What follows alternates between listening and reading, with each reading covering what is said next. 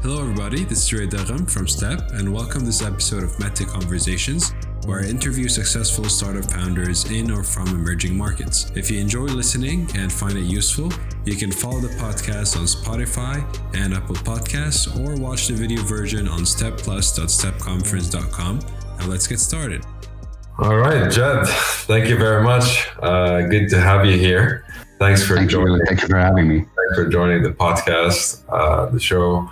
Um, it's great that we get to do do this, uh, even when we're in different countries. You're in, in Paris right now. Uh, I'm in, in, the US, uh, different time zones, and it's great that we can get to do. That's the great thing with virtual event. Uh, they can do this and continue to have these conversations no matter where we are in the, in the world. Uh, so yeah, thanks for joining. And before we start, maybe if you can, just for the audience to know, tell us a little bit more about Sarwa. What is Sarwa? What do you guys do? Uh, maybe a little bit background story on when you got started. Mm-hmm. Sure, sure. So, uh, so Sarwa basically is uh, um, the Middle East leading robo advisor. Um, what that is is basically it's a it's a kind of fintech, uh, an online investment platform. Uh, so the idea is pretty simple. In the end, it's to make it very easy for people to uh, invest and save for the long term. Uh, so whether it's you know people who want to save for their retirement, for their uh, education, um, for their kids, whatever, uh, you know, from three years to 30 years horizons, uh, you just make it very easy for them to invest. Uh, you make it very affordable. Uh, you make the experience completely online, and you you know you try to bring all the perks that come with uh, you know all the new services um, that came with the digital age, and you try to bring them to the to the investment world uh, to the world of people's personal finances, basically. I mean, there's been a research, like especially, uh, for example, here in the U.S., like with Robinhood, and especially millennials investing uh, and being more educated on invest, investing mm-hmm. early on in stocks and different things. Are you seeing the same thing in the in the in the Middle East? Uh, are are younger people more educated now, more aware, uh, taking these steps earlier on? Yeah, I mean, I think. Um, I think it's it's there. It's in the Middle East, but it's not just young people. I mean, I think everyone in general, um, uh, just as a trend, everyone's more uh, aware of investing. A lot of people are more aware of investing as as more of a need now than a uh, uh than this luxury or, or something that's reserved for other people. Definitely, um, you know, young professionals uh, are at the forefront of that. Um, and there's a lot of things that went into that, right? I mean, whether it's uh, you look at the um, whether it's the the stock market going up and down in the in the last two decades, you know, we all lived through now a couple of those, and we saw the difference of you know those who invested, those who didn't, those who stuck in the market, and those who didn't. Um, and then there's other things like whether it's cryptocurrencies, um, other things that you know got people excited about uh, about investing and got them to really understand that uh, um, uh, that that investing is now more possible, more affordable, made easy, and it's the only way to basically generate wealth uh, in the in the long term uh, without having to work for it every day. Yeah, makes sense. Um, so how, how did you get started? Uh, when, when did Sarwa come about? Uh, where were you? How did the idea come? Were you in a job? Were you outside a job? Yeah, so um, uh, we had the idea to for Sarwa, and we started working on Sarwa, um, you know, at the very earliest steps. I think it was 2017, um, like September 2017. So uh, before that, uh, I was working at a um, high-speed trading uh, hedge fund. So I was in, in finance, working on the technical side. Mark was uh, working in uh, digital ban- banking services, consulting on his end. Um, and we were at that time trying to think of uh, we, we, knew we wanted to basically launch uh, something um, and I think it came from a, a trip to uh, to Lebanon that Mark did, uh, where uh, you know we were aware of uh, robo advisors in Canada and we used them ourselves. Um, and I think he had a conversation with a relative and sort of understood that wait, this doesn't exist here. Um, and we both kind of liked the idea for for you know each our own purposes or reasons. Uh, it felt close to home. It felt like something we could do. Um, we, we like the idea of doing it in the Middle East, you know, since we're both uh, Lebanese. Um, so it just became kind of this. Uh, it, it, seemed to check all the boxes, and uh, it was a tantalizing thing to try to try to do. Um, and of course, it took uh, took a lot of time to, to actually go from that idea, that one conversation, uh, to to you know going full time at it. Um, but that's basically how it started. Going full time meaning you were you were you're you were having a job until things were at a certain stable level. That that's when you left. Yeah, so it took about a year of uh, of developments and uh, discoveries, basically, before we went from okay, this is an idea that we have, to this is something that uh, now I'm ready to quit, quit my job for. Um, bit of a long story, but in the meantime, in that year, uh, a bunch of things happened. We started talking to uh, just people in the field, people who might be angel investors in the future. Started getting some interest. Uh, we started talking to Nadine, who we, who I knew uh, from before. Um, she was, she would help us basically with just understanding the UAE as a market, um, and that's basically how we just started working together uh, in the early on. Um, also, just building some sort of prototype. I mean, for us, it was the idea was um, you know, we, we didn't have many leads on where to get started. We just knew more or less what we wanted to make. And we, we knew that we couldn't wait for those leads to show up to start doing something. So uh, we just created a fake investor meeting in our heads. Uh, and we said, okay, in May, we have an investor meeting. Um, so I'd work uh, like 10 hours in the weekends with a friend of mine, just, you know, putting together landing page, uh, a, a, a, prototype flow, basically just, just basically visual UI, um, with, you know, with, with the bells and whistles, but, but only mostly just visual, uh, to be able to show someone and, and tell them, okay, this is, this is what this, uh, customer journey is about. And this is what this customer is seeing. This is what they're doing. Um, Mark on his end working on things like, uh, uh, you know, making a solid business plan, um, getting, uh, starting to talk to brokerages, starting to look into the licensing. So basically, just doing the the the, the groundwork that um, before which basically you want to de-risk a few things. Um, do that groundwork. For us, we didn't have to go full time at, at the time. It, it seemed very uh, premature to go full time, and uh, the we went full time. In the end, what happened was, um, and how Sarwa really uh, got off the ground was um, the UAE, in particular Dubai, launched uh, a, li- a, test license for new fintechs, without which it would have been very hard for a fintech like Sarwa to get started. Uh, they launched a, an accelerator called FinTech Hive uh, to basically uh, bring in companies, uh, startups that are doing something new in fintech, introduce them to the market, and give them a, a clear talking uh, contact point with the regulators so that they can talk about this license. And so these came uh, really at specifically the time when we were doing it, uh, when we were working on this. The deadline to apply was actually in May when we had our fake investor meeting scheduled. so we had we had a lot of things. Basically, um, we, we we had been working on this without even knowing on what we were working. Basically, so we applied.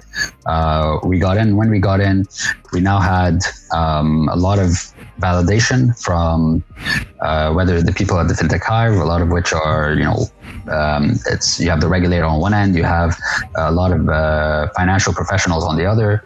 We had validation from um, from investors who we had started talking to who who sounded uh, you know interested in the topic, sounded interested in what we did, but for whom regulation was the number one uh, question mark. So this was, you know, it, uh, yeah. things started coming together enough, and at that point it felt right. We knew that we had to go to the UAE, and if we want to go there, we have three months during this thing to basically give it our all. And after those three months, it would be you know either either we've taken off or it's uh, or it's stagnated and maybe it's dead. So we knew that if we want to do this right, we give it our all for those three months, and that's that's when we uh, we quit basically. Mm-hmm. Got it. And um, one question I have is that actually two questions I have. The first one is when did you decide that you know what, or what was the trigger that you know it's time to go on this full time is it um, or was it the, the license or was it like getting fundraising or just the fact that you can exist? Mm. I think it's uh, it's always going to be a gut feel thing. Uh, you know, at, at some point, you start getting the sense of okay. Um, what I have right now, I have this. I mean, for us, I think what made sense was we started having a more or less a path to how this company can exist one day. Um, before that point, there was a possibility that there was no path for regulation that we knew about. Um, fundraising, also, you know, if you don't have the regulation, that killed the fundraising. Um, so uh, needed, we needed basically just a few more things to line up for us to have a clear vision of okay if we succeed in this and this and this and this, then this company can succeed. Now that this there's this roadmap, even how however vague it is, right? I mean, you're talking about um, getting, you know, we, we're betting on basically being able to uh, have the, the, the supply chain of Sarwa uh, set up and being able to find find the right partners. We're betting on being able to find investment, betting on the regulator actually you know being on board with what you're doing and not I, I mean you know it's it can happen. The, they, they do a program and then it doesn't actually materialize. There's a lot of bets. It's never going to be safe uh, if yeah. it's safe it's too late. But at some point you have enough bets things to bet on that might actually succeed. And okay, now there's a roadmap. And after that, it's sort of uh, the time was right. The time is right. There's the roadmap. Um, I think those things together, more or less, should be a good signal yeah. that maybe it's time to, to give it your all and to go full time. I like the way you mentioned bets, uh, and I think this is really what a lot of startups are about, uh, from a founder point of view and from investor point of view. Uh, there's a book that I've read called Thinking in Bets, uh, which is quite an, it's it's more meant for VCs, uh, but it's mm-hmm. also relevant for startups, which is basically, you know, the main concept behind it is that you, you evaluate based on all the information you have at a time and you you make a bet basically, and that bet might work or not, but you've just made that decision based on the best information you have today.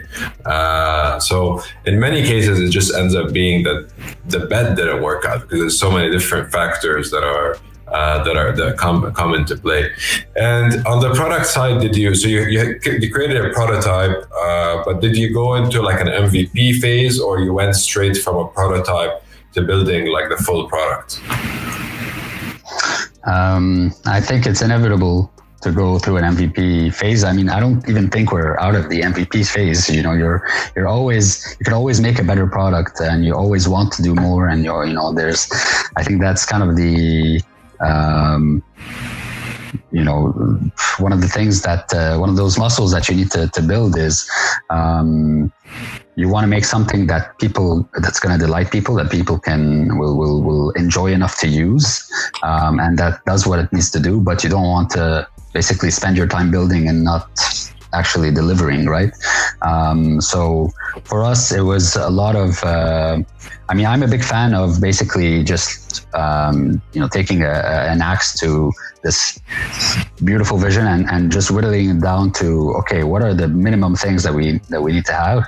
But that's also because i'm uh, you know, more more functional in my thinking. I mean nadine and mark would push back with no, you know, we need to make sure this is there because it's, you know, this is really going to be what brings up the, um, you know, the experience, the brand, et cetera, et cetera.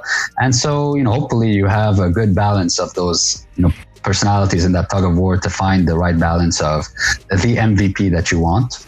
Um, but it's inevitable that you'll have to go down that route. And for a company like yourself, like Sarwa, uh, probably one of the the biggest uh, challenges that you have, more than probably a lot of other startups, is uh, validation early on. Trust is a big aspect. People are giving you their money, um, and when you're new, it's kind of the chicken and the egg problem. Uh, yeah. You have the customers to show that validation.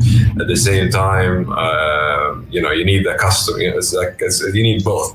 So, how did you go about that? How did you solve for this, especially at the beginning? And I'm very interested to know as well how you got your first, let's say, 50 customers.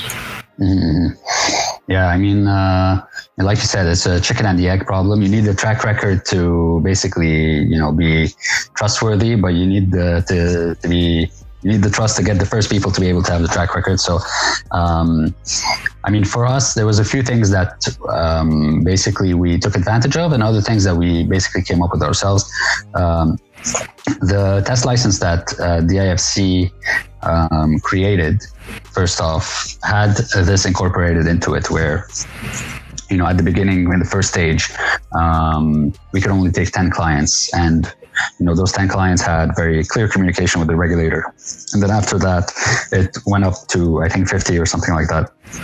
So and the amount of money we could take from a particular client was capped at the beginning then that would be lifted etc so um, what we did was um, so one part of it was that. One part of it was uh, in the end you know as a, as a regulated company the regulator is we're giving you some some trustworthiness uh, uh, vis-a-vis the market because you know they're saying that um, you know these people are being uh, regulated. You know these people, this company Sarwa is regulated. We we're, we're keeping an eye on them to make sure they do things right. Um, so that is a signal of trust to to the um, to the market. The other one is, is it's a lot of it's a I, th- I say it's a multi, multifaceted thing, right? You have that. You have um, showing that you're you're backed by you know legitimate uh, legitimate VCs, uh, legitimate people from from the sector. Um, Another one, I mean, that, that, so that's the external stuff, I'd say.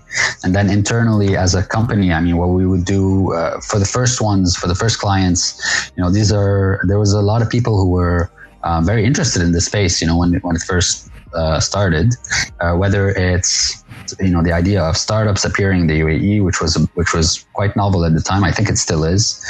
Um, or whether it's uh, you know uh, this kind of investing being available in the UAE, which a lot of people um, a lot of people wanted, and so you had people who were willing to to basically be excited for your project, and those were those were our, our first clients. There were people who um, heard about Sarwa and came to Sarwa uh, first off just to meet us and talk to us, uh, you know, as a founding team, because they were interested in this project and they were interested in what we were doing, and so these people were happy to, you know, um, be our first yeah. clients mainly just to support, and you know, that's it's really awesome when that exists. Um, so um, that's I'd say that's the number one thing is you know you have you always have your alpha users, those people who really care about your product enough that they give you validation. You make they make you feel like you're doing something that people care about, and also they're willing to give you the benefit of the doubt. You know, especially. Um, after they come and they meet you and and you know now all of a sudden they they know the founders behind this company. Um, and uh, their you know their ideas are being listened to incorporated into the product. So uh, when you plug into uh, to the ecosystem in that way um, you know you show that you're kind of a part of it uh, um, in that way it, it, does it does foster foster trust. And our first very first clients uh, that's that's how they started using the the company and the uh. So, if I understood it correctly, your approach was first go after the the enthusiasts, the, the close community, maybe the it's a startup community or whatever it is. That's that's you know you can connect with quicker.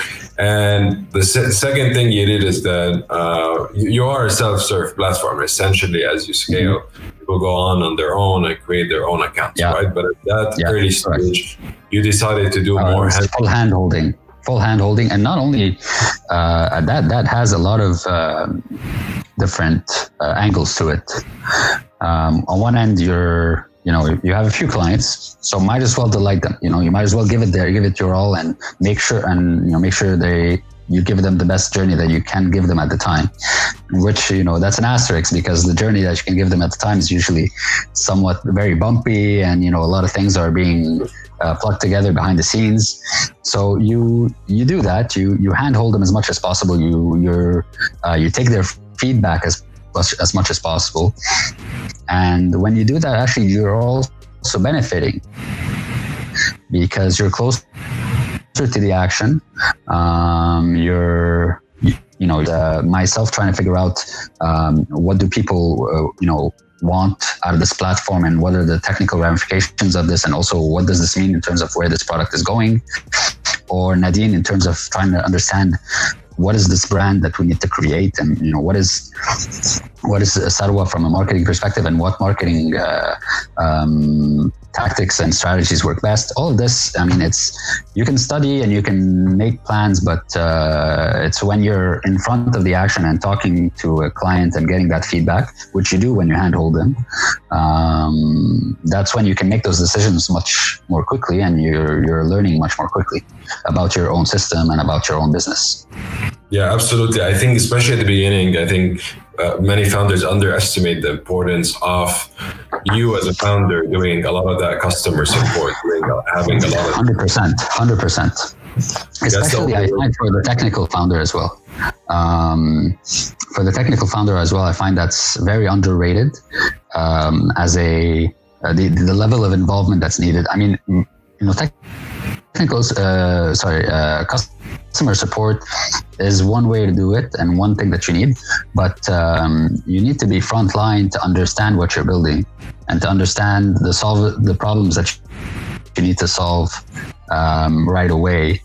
Um, and you know, when you're building something new like that, you, you could kind of sit in your basement and, and come up with a plan for everything. But most of the time, you're not going to know exactly the best things to focus on, uh, as well as you would if you're in the front line and, and really uh, using your mind as much to understand from a product and business perspective as you are from a technical perspective. And I find that's very underrated for, um, you know, they, uh, from what I've seen, they're generally not as involved as they should be. Mm-hmm. Got it. And I want to talk a little bit about your audience and when you first started versus now. Uh, spoke a little bit about, you know, the millennial audience uh, in terms of investment, uh, especially initially and even now. Who are your main um, competitors, or is it is it like new audience that you're bringing in into investing, or is it someone who I don't know, maybe they're putting investing in stocks using Saxo Bank or something else, uh, and then you, you you're converting them to to use Sarwa So how how does your target audience split? Uh, who are you going after uh, today as well? Yeah, I mean, um, I'd, I'd, say it's evolved. You know, our understanding of our target audience. Uh, at the beginning, we, you know, we thought of it as um, millennials or uh, young professionals, but um, I think that you know it's very rough and not a very uh, you know if you really look at it uh, that's not really a segment that's that's that well defined um, and so I, it sort of evolved more into understanding that okay there's there's a few different types of investors. There's those that have never invested before but uh, basically they're they're hungry to get into this. They know that it's important for them uh, and they just need to figure out the, the, the entry point you know which can be difficult if there's no um, accessible service out there uh, which which was the case, uh, you know, in the in the region before before fintech started getting uh, getting going. Uh, so that's one target segment, uh, and another target segment is no people who have invested before, um, who have either gotten burned by. Um, whether it's you know uh, some of the many obscure investment uh, companies of the of the UAE or of the region, uh, or who um, tried to do it themselves and couldn't, uh, you know, st- saw that it was a lot of work actually to be able to do it right. Um, so people who have dabbled in it, who have tried one way or another and sort of um, found that it was uh, it was either too difficult or too obscure, um, and uh, who, who, still need to invest after that. So um, those are sort of two segments that we found, um, and you know within those it, it also goes into more granular levels uh, as well, of course. And you know you can have uh, the um, the uh, pe- people who have their families who want to save up for the families, or um, those who want to just you know at the beginning of their career and save long term. Um, it breaks down actually quite uh, nebulously, I'd say, across those markets and those different per- personas. Um, but uh, the the the offering and the I guess the bottom line of it is generally the same. And how do you make money today? What's your business model? Uh, so today, the business model is essentially a percentage of assets under management, what we call assets under management, um, per year. So the idea is uh, you invest a certain amount of Sarwa. Sarwa uh, charges you a, uh, very small percentage of that every year. So the uh, for us it's a tiered pricing. So it starts at uh, zero point eighty five percent uh, and goes down to zero point five percent uh, a year as as you invest more. Um, so and that's a good business model to have in general. Like that's the best practice because it means that. Um, you know we're we're as much your partners in in your gains as in your losses and if you're um, we're also not encouraged to uh, put you in any instrument over another so which which is good because that shouldn't be something that we um, we, ha- we have i guess interest in uh, our interest should be to put you in instruments that fit your um, risk profile. Um, and then make sure that you have the returns that uh, that best fit your, your risk profile. And that for us you know that business model makes makes us aligned. You know we're not just taking uh, bonuses from your gains and not participating in the losses. It's you know if, if you're making money we're making money. If you're not where we make less money basically. Yeah. this goes back to the trust right? So linking your business absolutely. model and, and, and making it uh, also in the trust aspect, making it very simple and uh, very transparent. Yeah, right, uh, that's that's something that in the UAE you'll find, and the region, uh, this you know, a lot of people will invest and not know really how the charges work. It's very difficult to know actually how the charges work, um, and so. You, there's it's very how do you trust something when you can't understand how it's supposed to work yeah with the there's uh yeah even there's even worse out there. So definitely uh, a big part of it. Has this model changed or has it been the same from from the beginning? No no actually that's been very stable. Yeah from yeah. from day one. Even even the how the tiers that you mentioned or these it's fluctuated? Barely. I'd say really barely uh, fluctuated. I don't know if they even fluctuated at all to be honest. I think we've always had them more or less at this level. Mm-hmm. Interesting. Okay. Um, talking about the challenges side of things, uh, when it comes especially to operating in the region, uh, I know, you know, getting your license uh, in, in, Dubai was probably one of the first things that was the sign that, okay, we can have a business, at least to start with. Uh, yeah. But we live in a region where and we were just talking me and you a little bit about this before we live in a region where the market the the overall like size of the market is essentially like almost 20 countries. So you have like all these different countries that if you want to like actually operate in um, mm-hmm. and benefit, and this applies to any startup. And, and you know, talk to many startups that this is one of was one of our challenges as well. So how are you?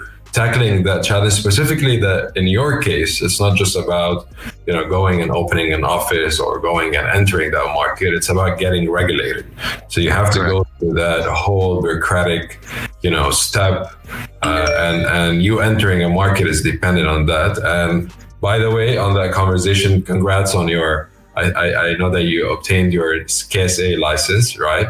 Uh, and and congrats on that. Thank you, thank you, Ray. Uh, yeah, no, that's that's a huge point. Um, but I think the you know I think there's two sides to it. First off, I mean, you know, there's there's as a startup in general, but there's also the parentheses of uh, of you know in uh, in retail fintech. So it's uh, I think okay. So I'm, I'm just mainly going to talk actually about uh, how it applies to, to my business and what I know about it in my business. Um, first off, you can probably, uh, you know, when you're doing something new, uh, at least new new in the region like uh, like we are, there's a lot that you can dig out of the same market. Um, so that shouldn't be underestimated. Actually, I mean, I think we barely even scratched the surface of the UAE as a market. Um, I think there's a lot of things that we can do, uh, a lot of, a lot of things that we can offer more, and uh, you know, a lot of people that we have yet to reach. Um, so that's that's on its own. You know that's kind of a, a I think a, a, gold mine or a you know a market that, that has yet to be um, that still is largely left unexplored and that can be um, you know that can be serviced much more basically um, then after that i mean you know obviously looking um, expanding to to the rest of the region, you know, is uh, is in the vision of the company, and it's something that we care a lot about. And uh, now with uh, with Saudi on the horizon, uh, you know, it's uh, it, like it's it's materializing, but it's also something that we don't do lightly. Um, and I think that's just that would be different or maybe a bit less applicable if you're not in a regulated industry, but still applicable nonetheless. Whenever you need to do things differently between mark, one market to, or another, um, that needs to be also factored in as a um, you know as, as something to to keep in mind. Um, I mean, I guess the gist of it is. Expansion is is good, but uh, you know it can easily turn into we, we we've seen other players basically, you know, just expand a bit too rapidly, try to go global way too rapidly, uh, and then just be stuck with a completely incoherent system, completely incoherent product or operations, um, and you know weighed down enormously by this. So instead, it's it has to be kind of a very deliberate thing of moving to one market to another. I think, uh, especially in a regulated industry or anything where logistics kind of comes into play like that. Um, but the market is there. I mean, uh, we have. Uh, it's true that it's not. You know, you could say it's not that many countries, but in the end, it's it's a it's a huge part of the world, a huge part of the world that speaks the same language, um, which is huge, which is a big big plus. I mean, there's there aren't that many you know there's what three different geographies where there's uh, um, this kind of language that's so spread that everyone knows um, and that's that's amazing. I mean, it means, it means you can reach a lot of people. So uh, I would say the region is more encouraging than not uh, on that front. Uh, of course, it depends on the kind of business that you run and the kind of service that you're offering. Definitely, and uh, someone in the audience asking question about uh, you know how do how do you deal with taxes uh, on on the gains, and I guess that differs also based on the uh, different markets that you're dealing with. Uh, see, probably taxes is one, then currencies is another one. So, and probably it creates a lot of com- complications on the tech side things for you in terms mm-hmm. of like mm-hmm. capturing all these different things. So, yeah, if you can shed a bit of light on that. Yeah, I mean, so I mean, on one side, the UAE, for instance, you know, offers that benefit and that plus is that um, you don't have a kind of a, a, complex tax system or you know almost any tax system um, that you need to basically accommodate. So it does alleviate actually some of that, some of those issues when, when a lot of our um, um, a lot of our clients when they're residents of the UAE, you know, it uh, alleviates their uh, the need to, to, you know, to basically have someone on hand to help them out with that. Um, and we also, you know, you have to know your limits as a company. I mean, for us, uh, we know kind of what our obligations are. We know that on top of that, there's the things that we, the services that we want to provide to our clients because we know we can provide them well. And there's the things that we, you know, we know that uh, in the end, our client will need, will, will help out as much as we can. But our client will also need to get professionals on their end. So for people who have, have complex, you know, tax situations, that's usually what we tell them. And uh, it's definitely better than, than, you know, trying to do too much and not doing it well. So that's on that front. Uh, then the currencies, uh, the currencies is its own thing actually, because it's true that in the UAE, that's uh, you know it's. Um, um, it's one of those quirks of the market, but it's cool to have a quirk of the market guy because it means you can really personalize your product. It means you can localize it and you know start saying, okay, how can I make it better for um, for this region that has this you know two currencies or this currency flying around or these many currencies flying around. So um, that's something that we sort of, um, I think, leaned on and leaned into. Um, so it does add a bit more, you know, you have to think about things a lot more because you have to, to think of, okay, but what about all these different currencies coming in? And how are we going to deal with this? And how are we going to deal with that? But once you solve these problems, you've created something, you've solved that problem for a lot of people. And, uh, you know, it gives them all the more reasons to use your platform and stay with it. Nice. Uh, I want to dig a little bit more detail on the tech side of things and the and the product. Uh, how, how are you going about attracting talent, uh, technical talent in the region? Are you hiring from uh, within Dubai or are you hiring from uh, global and, and basically importing talent? Um, yeah, no, good question. I think, well, first off, in terms of uh, from where uh, hiring, for me, it, um, I mean, we have our team in the UAE. So in general, um, you know, I'll look for people who want, who are willing to move to the UAE. Um, you know, but we, we've been very flexible with uh, with also you know remote work, etc. Um, but in general, they don't have to be in the UAE. Of course, they can be really anywhere, and uh, you know, as long as they're um, what matters more is, uh, you know, do they have the, the cultural fit? Do they have the, the technical skills? Do they have the the potential? You know, the right mindset, etc.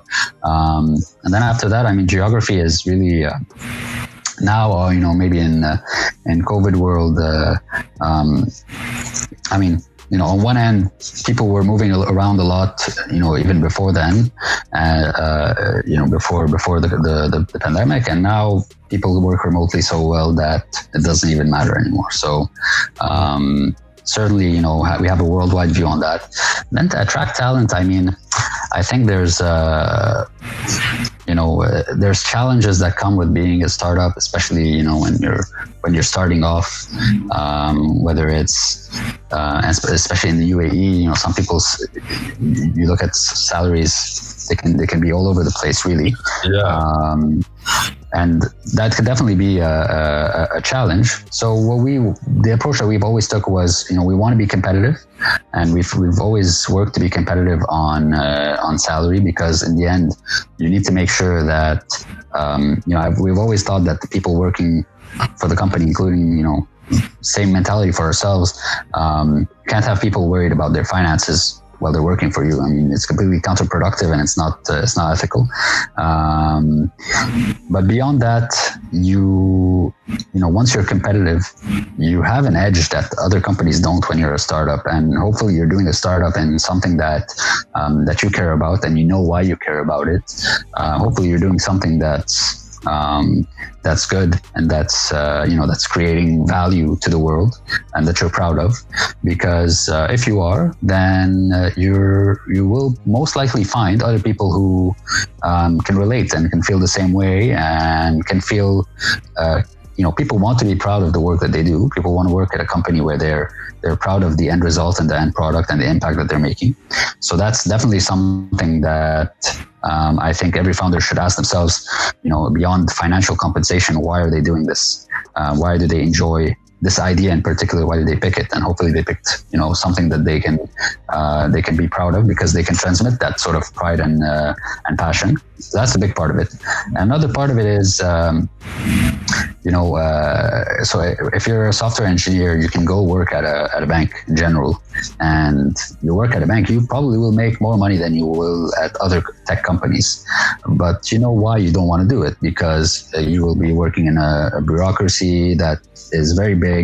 You'll be doing very uh, narrow tasks. Uh, you likely uh, will not get the culture of uh, you know of kind of flexibility and quick problem solving and uh, creativity that you would get at a, at a tech company or a startup. Conversely, on the other end of the spectrum, where people who have startups and tech startups are, um, they have that luxury which you know which is a double-edged sword. It comes with a lot of responsibility and work but it's also a luxury to be able to wear so many different hats have so much ownership of your work you know be uh, uh, i mean there's not one person uh, who works with uh, in our team today who uh, can afford not to be kind of you know engaged in their work and who doesn't make an impact just by being engaged in their work and by, by being an extra brain really of the company. Uh, you know everyone wears a lot of different hats. Uh, people get to do a lot of interesting things and uh, their yeah their creativity and their their their mind matters. So um, that's something that a startup offers that not a lot of companies offer. So um, just one one last thing to close off on this um, I'd say, you know, if uh, for founders, the most important thing is, uh, you know, see why you like your job and try to make your employees like their job for the same reasons and give them the reasons to like their job. Uh, basically, uh, you know, make it so that they're uh, your your um, all the things that, that you enjoy, they should be able to enjoy it too. That's interesting. Starting from your own motivations and then trying to understand other your team's motivations as well. Yeah, absolutely, absolutely. I mean, I think that's a big part of leadership in general. And uh, on the products uh, specifically, um, first, what do you think was like one of your best features or additions to your product from from when you started till today? Or your favorite? I don't know. You can pick one of one of those two. It's a tough one. Um, it's a really tough one. I think. I mean, um, let's see so my i mean definitely like the one that uh, um, the one that had a massive impact and that you know once we finished it and we saw of its impact we were very happy about it was we used to have a just the most obnoxious onboarding uh, for someone to go from registration to opening an account. And it was like, you know, you, a lot of forms and, you know, things were not slick and uh, it just seemed like such a chore to do it. Um, and at one point, I think everyone, everyone on the team was fed up with this and we just sort of put in the, uh, the, the, the attention and the, the mental focus of a lot of people to try to see, okay, what do, what can we ask? What can we, what do we need to keep? What don't we need to keep? what do we need to move around uh, how can we make it so that it's uh, this is around the time where um, Becky, who's the designer that's working, who's the designer on our team, started working with us. Um, you know, how can we make this like a really enjoyable journey? And a lot of basically uh, brain power went into this uh, and time to just thinking about this and, and, and conceptualizing it and putting it together. And uh, it's probably the thing that boosted our conversion, uh, like single thing that boosted our conversion the most. Um, and also just um, took our product from you know something that, which repulsed us to, almost to use to something that really delighted us. So I'd say that was that was the biggest thing.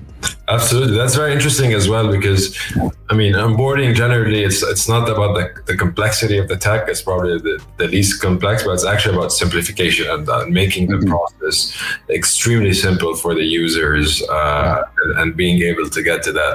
Uh, it's very interesting that you say that as the, one of the one of the biggest features it's extremely important and it's something that I think a lot of founders and teams, uh, because you build your own product, so you kind of get used to that process. You don't see it anymore, so you kind of have to like unsee it and then restart again as, as with, with a fresh eye on it. Uh, Very difficult to do. Do you believe in building in public? I mean, you spoke about uh, transparency and trust and all of that, and that's important for you. Uh, do you believe in building in public, and do you guys build in public? Um, I think we don't do it that much, to be to be fully honest. Um, I don't know how much I believe in it, to be honest. I think it does depend. Uh, there's probably like a good balance, right? Um, we do it as in we usually we pilot features in a certain way. Um, so we'll we'll just pilot them just to see kind of okay, are people using them? How are they using them? What are they looking for? Um, and and we'll follow up on them in a very you know very uh, hands-on basis, um, so that you know we're not investing early on in features that people don't want and when they're out there, we're able to react quickly to yeah. basically make it evolve in the, in the right direction. Um, so I guess in, in some way we do do that, uh, you know, like building in public. But do you have um, any stuff that's public, like your product roadmap or any of your metrics or any of that? Mm, I see what you mean. I don't think we do at the moment. I don't think we do right now. Um, maybe there's something that's not coming to mind, but um, in general, we'll you know we'll do it more in, uh, in close committee with some you know talking to some uh, the clients that that we have relationships with where we can really like um, you know yeah. basically we know we know that they're targeted for this. We know that this would help them most. Uh, so we'll get that conversation rolling. You know we're thinking of doing this. Uh, what would you you know what do you think about this etc we'll use their feedback but um, that's generally how we've approached it in the past. That can change uh, and how, how, do you evaluate and decide on features, uh, especially technical features, you know, I mean, product roadmaps are usually uh, quite extensive, and there's a lot of things in the pipeline. Uh, and one of the biggest challenges, probably work they have to do as a CTO and co-founder is prioritize. You know, what what happens next, and what do we focus on next uh, when it comes to features and, and rolling yeah. out things. So that's probably the hardest thing um, about uh, about well, uh, maybe I don't know. It's it's a really hard thing. Let's just say it's a really hard. Do you have a methodology? Um, do you have a methodology that you follow with that? Like, if you were to just like think of, like yeah, it's been evolving. It's been evolving as a methodology, and uh, it's something that you know we I, I wouldn't say we've figured out, but uh, it's we certainly are better at it now than we were before. Um, because there's so first off, if you want to strike the right balance, you want to be being aggressive and reaching for, you know reaching for new things and, and trying new things and not just you know incrementally doing what you've always been doing. You want to to always be uh, looking for you know that that next bet that's going to give you uh, that's going to open new doors while at the same time being mindful that every new door you go through comes with a lot of you know like the follow-up and the work and the, the maintenance etc you know it's um, everything that you know once you go through that door it, it will be it will open up a lot more to do basically going after that. So there's a very delicate balance to find between um, what do you want to explore and what do you want to stay steer away from. Um, i think it comes down to a having uh, a like a, a, vision of what um, what are the big things that we want to achieve that are in line with what we've been doing right now. So um, a vision for the company, a vision for where you want to go going forward. Then after that, it's everything you want to sort of align things as much as possible. Um, the more things are aligned, the less um, the more lean you can stay. Um, and then, so right now we're starting to look at something, uh, starting to look at a new uh, way of, of prioritizing where uh, essentially it's we. Um, we take the time some people on the team the product team take the time to um, draw up ideas of here are you know things that we we want to bet time on we want to bet development time on um, and then basically uh, coming together as a team and, and choosing which ones we think will have the most impact for the um, for, and and the most appetite to do them, you know, for the for the budget, the time budget that we have, um, and basically prioritizing them that way. It's a it's a work in progress. I mean, there's a lot of different. Uh, it's it's a big it's a big uh, topic. I think we can talk about it for hours. Um, yeah, it's a challenge. So it's sure. Very very challenging, and I definitely will tell you that I you know we've done the uh, we've had times where we've just stagnated by just you know kind of improving the same stuff over and over again and being optimizers rather than innovators.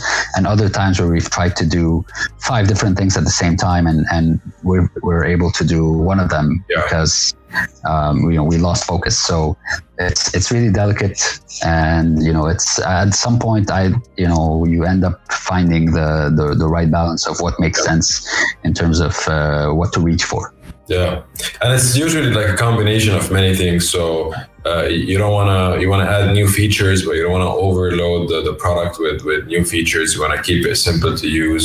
At the same time, you have to balance between you know uh, you or others from the team or your co- each one like getting emotional about certain you know I don't know seeing a feature somewhere and they get excited about it and they want to do it.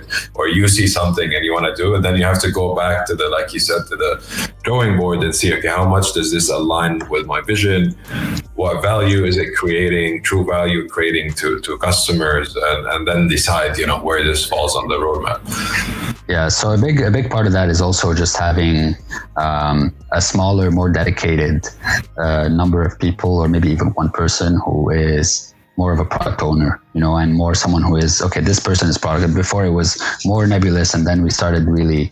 Um, you know, kind of whittling it down to who makes the decisions on the product, and then of course there's inputs from everywhere. I mean, whether it's operations or marketing or or whatever um, or tech, you know, everyone has inputs, but someone needs to basically think of okay, how well does this really look materially, and do we want to do this? Um, so that that needs to be a bit of a smaller uh, smaller set of people, or maybe even one person. That's a big one uh, in terms of uh, just making things coherent mm-hmm. and giving direct giving the right direction.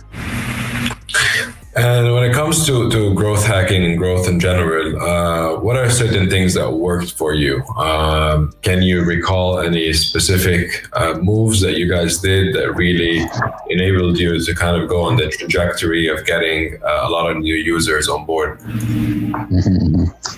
Yeah, I mean, there's been there's been a lot of them. Definitely, one thing that uh, you know helped us a lot when we started off was um, just you know it was uh, fintech was a you know and still is a buzzword something that people you know are very excited about. They want to see where it goes. Startups same thing. Uh, so you know we uh, we we've we've been fortunate in that um, there is interest in, in what we do. And so we've always tried to put ourselves out there in that uh, in that sense um, as a you know as a UAE homegrown company, as a company that's um, you know that's innovating on fronts that people find interesting, and you know leveraging I guess the the exposure that that gives us. That's always that's been very helpful uh, to us, especially in the early days. Um, that sort of press helps you in, in, in, a lot of different ways, also beyond just growth. Um, so there's that. There's also, I mean, we talked about just having the founders be uh, more on the front line. Um, so that uh, I think is a, is also a decent one when you're first starting off. I mean, it's uh, um, so what we would do, we would invite people to our offices and have a seminar, and then uh, you know you would have we talk about uh, Sarwa and we you know um, um, I guess, integrate in a, in a talk about just investing in general. And so you would have obviously all kinds of people. You would have people who were very skeptical about what we did or had their own opinion. But the cool thing about it is uh, you're you're a small company, so you're a founder. You can you're on the front line. Um, in general, you've you know everything there is to know about your business, and you're you're extremely you know well versed in your business, and so you can really um, really be there and you know sell it in the right way i guess right? Uh, be that extremely well informed uh, representative representative of your of your company. Uh, and so that would you know those events would really you know we would see it wouldn't it wouldn't be like uh, um, huge numbers of people but those people that would come would would then become you know, join the, they become customers because you know they um, they got all their answers uh, questions answered and they you know they were able to talk to the founders and really really uh, you know go deep in, in understanding the product. And when people once people understand their product they they're much more likely to uh, to use it. Um, so I'd say those are two big things. Aside from that I mean there's um, um I can't really point to any one thing. I mean, we've tried a lot, we've done and tried a lot of different things that uh, yeah. um, uh, throughout the years. Uh, yeah, I can't. I don't really have any one thing. One thing you mentioned, which is on education, specifically educating your customers. Mm. How are you scaling that now that your you know your time as founder is more limited as you're growing you have more customers that you need to talk to how are you you know kind of continuing with that kind of like education trust building approach uh, is it through content? Is it through, um, I don't know, virtual uh, seminars or what, what, what are you doing? Uh, so it's yeah, virtual uh, webinars was a big one, uh, and still is a big one that we do.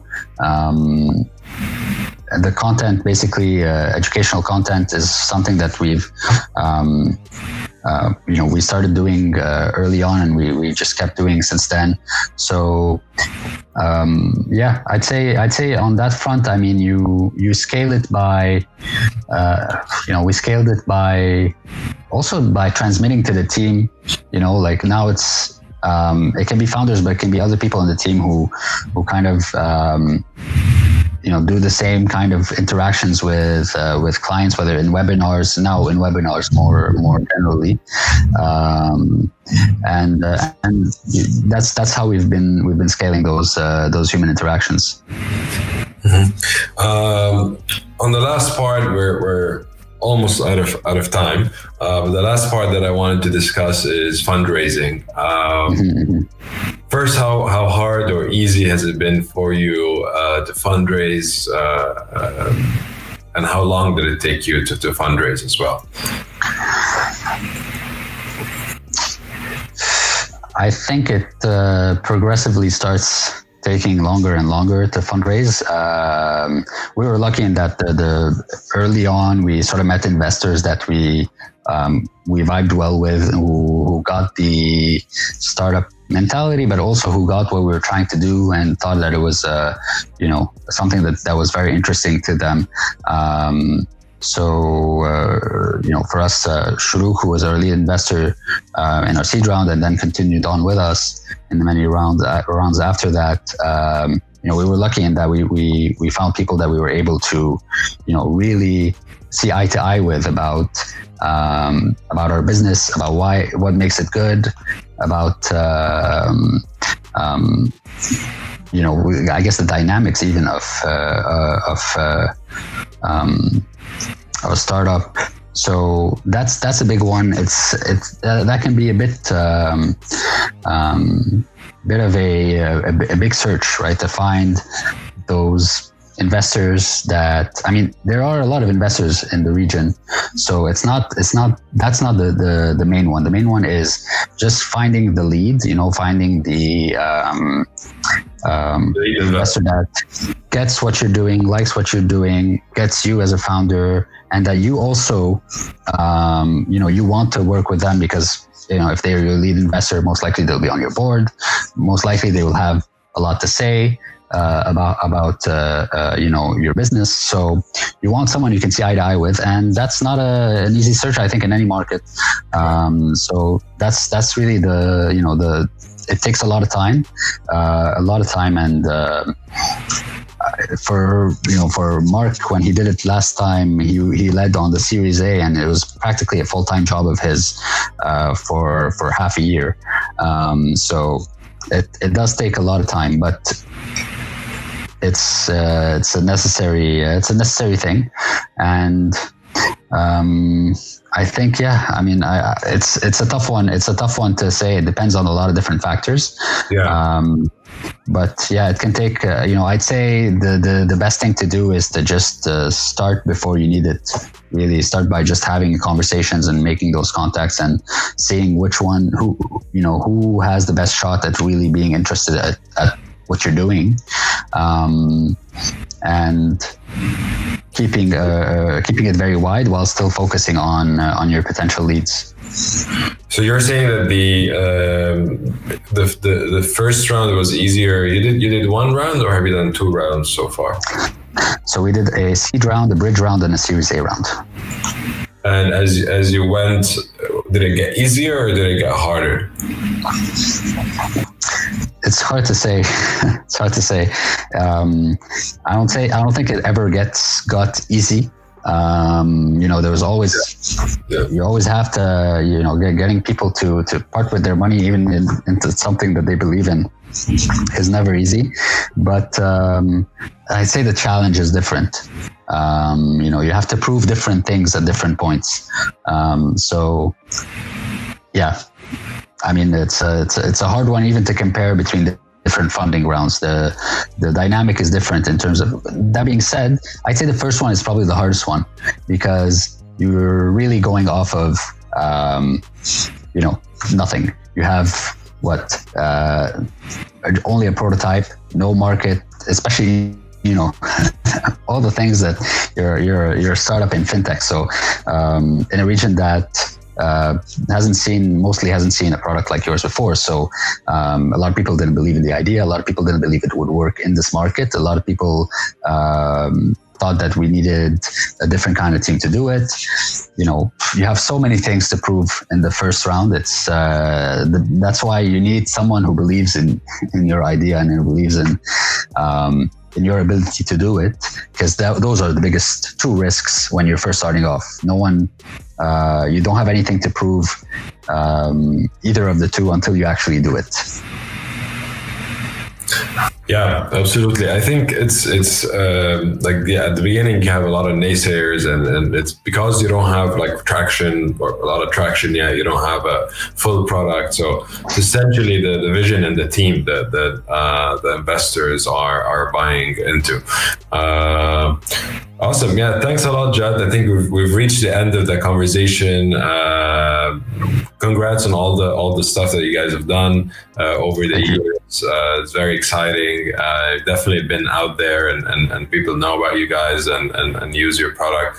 Uh, and thanks for joining the show and sharing your experiences, especially with other founders. And that's the the aim My of pleasure. what I do uh, with Mete Conversations is that you know a lot of current new founders coming in to, to basically learn at a localized level what you know founders like you are a little bit ahead in terms of timeline uh, what they've learned and what they've done uh, and kind of i mean this is being on the podcast one form of building in public if you want so you are doing it in one way or the other Uh, Well, thanks, uh, thank you for for having me, Ray, and thank you for doing this too. Uh, you know, I think this kind of stuff is uh, really valuable and helps a lot of people. And one thing that you know, when we started off, we, we we always thought was very valuable was whenever we could get that sort of uh, exchange of uh, ideas and experiences with other founders. It's just uh, um, it's uh, it's uh, food for the for the entrepreneur's mind, I guess.